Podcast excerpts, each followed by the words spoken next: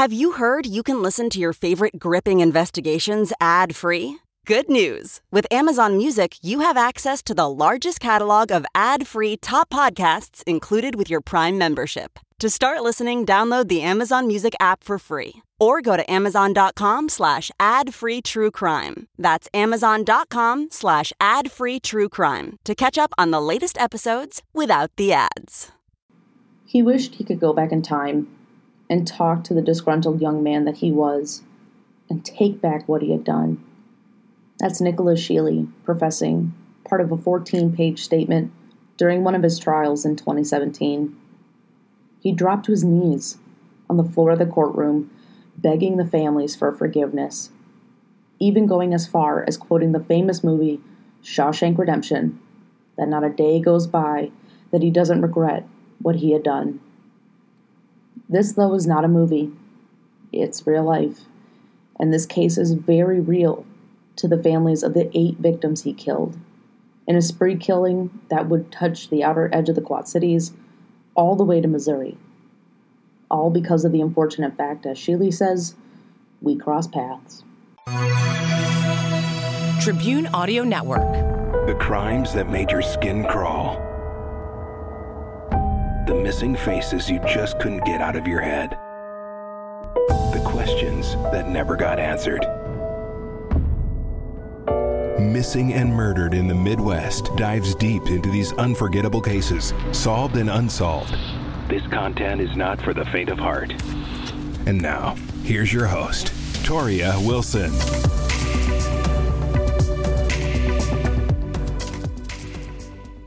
In researching this case, there's two things that stood out to me, or maybe a lack thereof. One, I could hardly find a history on the suspect, Nicholas Sheley. I mean, I can't tell you about his childhood or what his parents were like, but I can tell you his lengthy criminal record assault, domestic battery, breaking and entering, drug and weapon possession, resisting arrest. The rap sheet really lays out the narrative to his adult life a seemingly angry man who'd fight anyone who was in his way, drugs to numb the pain, a gun for protection, or as a way of intimidation, whatever way you want to look at it. Records indicate that Sheley was routinely arrested for threatening the use of force and was routinely released or given reduced sentences and plea bargains. He did spend at least three years in an Illinois state prison, though, but at the time of the murders, Sheley was free on bond in a 2007 armed home invasion, despite his lengthy violent record. And I know what you must be thinking. Why are we so focused on the man who killed people? I thought this podcast was about the victims. Well, it's hard to somewhat do that in this case because there's more than one victim. There's eight a young mother, her two year old child, her boyfriend, their friend, an older couple, an elderly man, and another man just wanting to wash his car. So let's start at the beginning of this crime spree. Okay, Saturday, June 14th, 2008. 28 year old Nicholas Shealy breaks into the home of a 90 year old woman in his hometown, Sterling, Illinois. He forces her to write checks and takes cash before taking off. Remember, though, he's free on bond for another armed home invasion. More than a week later, June 23rd, police issue a warrant for Sheley's arrest. That same day, though, his crimes would go from petty to brutal. He knew his first victim, 93 year old Russell Reed, after the elderly man had let Sheley, his brother, and his wife take scrap metal from his property to sell in the spring of that year. Who knows why Sheley decided to go over to the Reed's place, but this is what we do know. Sheley beat Reed to death, took cash and checks, threw Reed's body in the trunk of his own car, and took the vehicle with him. Later that evening, Sheley is seen on surveillance at a Casey's General Store gas station, getting cigarettes and beer. His shirt and shorts are covered in what appears to be blood. Sheley shows up to a friend's house. She later stated that, yes, he was covered in blood, he first says he just got done killing somebody, but then laughs it off, said he had actually gone fishing and got blood on him when he was cleaning the fish. He gives the same story the next day to another friend. Thursday morning, June 26th. Lyle Reed, Russell's son, says he was concerned after not seeing his father's car outside his own home. He hadn't seen him since Monday, so he decided to investigate a little bit further.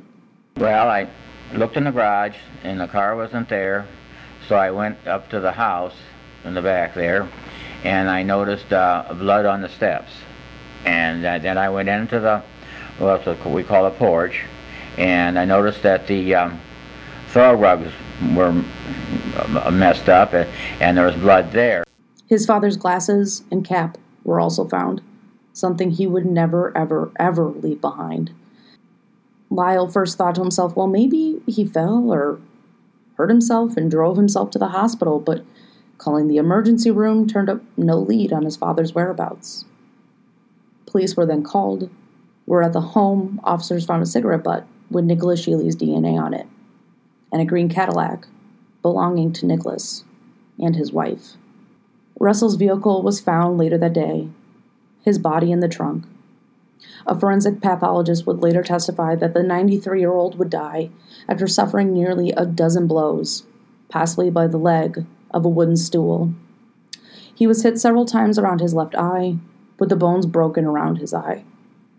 He suffered a major blow to his chest, which broke his ribs and collapsed his lung.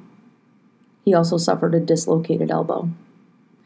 By the time Reed's body was found, though, Sheley was long gone from the Sterling Rock Falls area. He had cashed one of Reed's checks and hitched a ride to Chicago to buy cocaine. He then came back to the Quad Cities. That Thursday, as police searched for Reed's body, Sheley was in Rock Island. He stole a white Lincoln Continental, two guns, and some checks. Sometime between Thursday and Friday, back in 08, he ditches the car, steals a Jeep, which coincidentally has two guns inside. He takes the Jeep and the guns and heads back to Chicago, sells the guns for more drugs.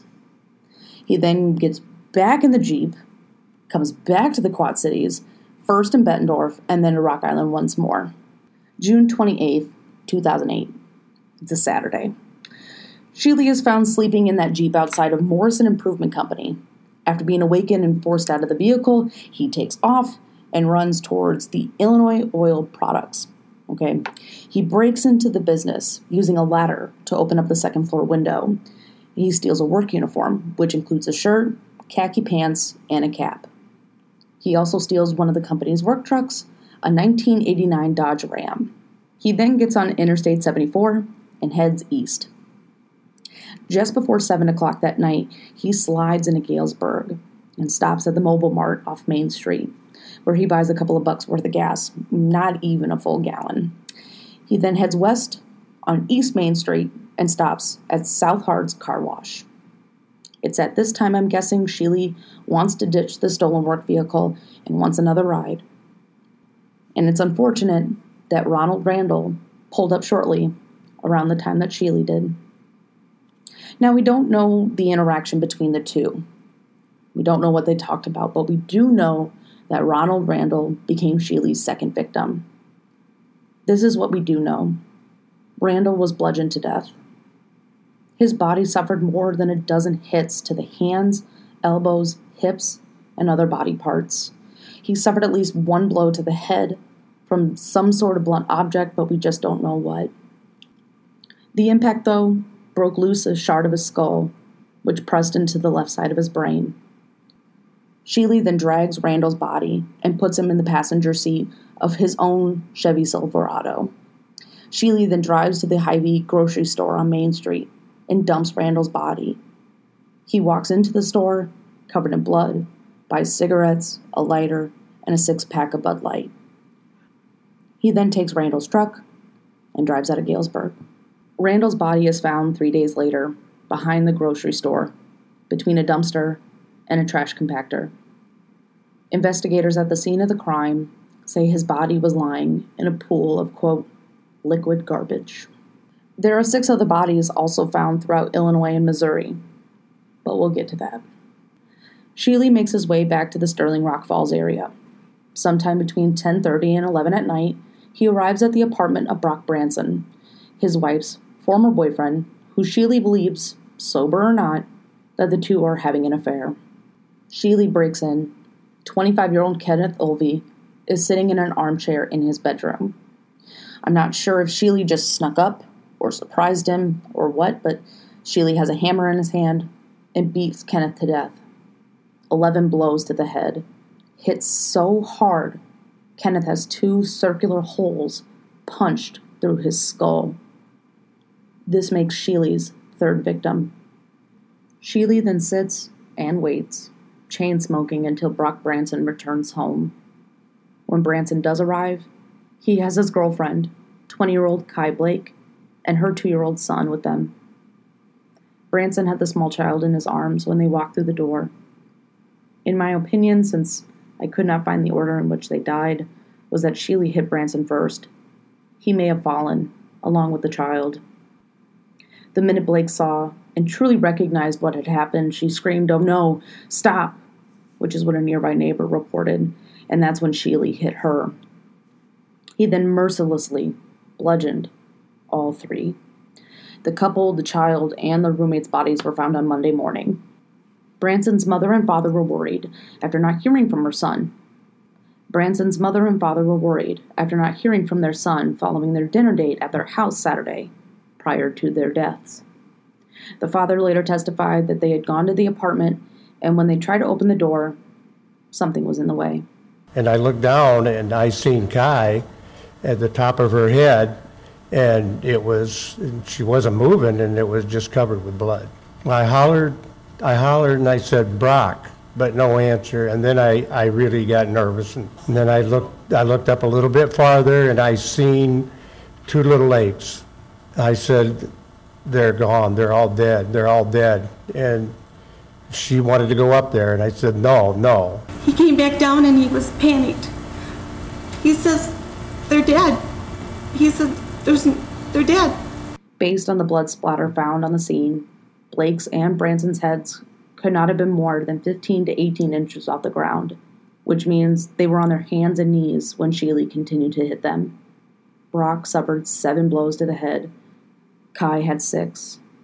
Her son had at least four. That's victims number four, five, and six. Sheley then cleaned the blood off himself, ditched the bloody, stolen work uniform, and went back to Sterling to find his wife, Holly. According to her, the two drive behind a local Holiday Inn and have sex in Ronald Randall's pickup truck, which she said the cab was thick with blood.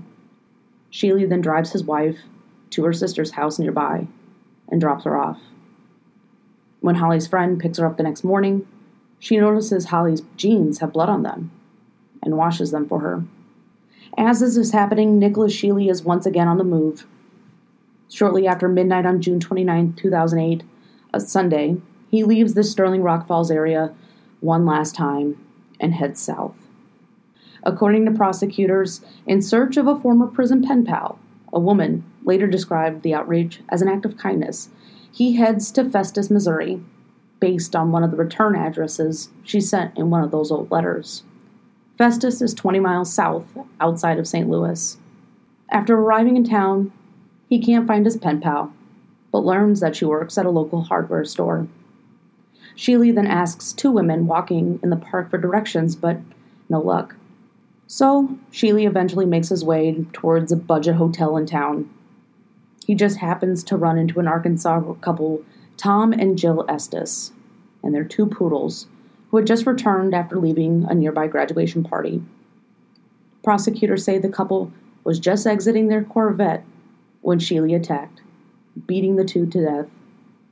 He loaded the couple's bodies into the stolen pickup and dumped their bodies behind a gas station dumpster just a few miles away. But this case would immediately raise suspicion. Shortly after midnight on June 30th, 2008, hotel staff had seen the couple's poodles wandering alone in the parking lot, covered in blood. Six minutes after the call to 911 and 31 minutes after the couple returned from the graduation party, police arrived on scene. Officers say they were able to find the couple's bodies thanks to a long trail of blood from the parking lot to the gas station, roughly a mile and a half away. The Estises were Sheley's seventh and eighth victims, the final two in the week long spree killing. Again, Sheley takes off. Ronald Randall's vehicle is later abandoned in an industrial area in St. Louis. He's later spotted near Busch Stadium, where he asked a stranger to borrow their cell phone. He allegedly called his wife and asks to get a hold of their attorney to try to bring this all to an end peacefully. He apparently does this several times, asking strangers for cell phones, and does it at a Subway restaurant in Granite City, Illinois. He also talks to his attorney on the phone at a local bar called Bindy's, also known as a cop bar, and police were called from the other patrons in the bar. While smoking a cigarette outside the saloon, Sheley went quietly. That was July 1st, 2008, a week after his full murderous crime spree began. Sheley would finally stand trial in a nearly decades long of court appearances starting in 2011. The first would be in Knox County for the death of Ronald Randall. Prior to, he gave a stunning interview to the Associated Press. He would later face a gag order from a judge, and then was found guilty on numerous counts. The family, though, would lose the option for the death penalty. Eight months before Sheley is sentenced to life in prison, Democratic Governor Pat Quinn abolished the death penalty in the state of Illinois. I think it's the right and just thing to abolish the death penalty and punish those who commit heinous crimes, evil people, with life in prison without parole. Sheley would also be found guilty and sentenced to life in prison in the trials for the death of Russell Reed and for the four killed in Rock Falls, which the trials would be held in Rock Island County. In the victim impact statements, you can hear just how these families really truly feel. You are an animal, a stupid young kid after drugs and money that's what you were before you committed murder. That's when all hell broke loose. The rage that you, Nicholas Sheley, had to have in you to cause the kind of harm you caused to this 93 year old man, there was no reason to hurt him. My husband's family was destroyed, and I watched my husband suffer for five years, and my heart broke for him in memory of Russell Reed, the first one that you killed. I hope you never forget what you did. His last hearing in Illinois would be in 2013. In 2015, he was finally extradited to Missouri, where prosecutors would go after the death penalty in the Estes case. A lot of legal battles, though, would take place before October 2017, more than 10 years after the rampage happened. Nicholas Sheley, though, would plead guilty to murder for the Estes' death in exchange for life in prison without the possibility of parole.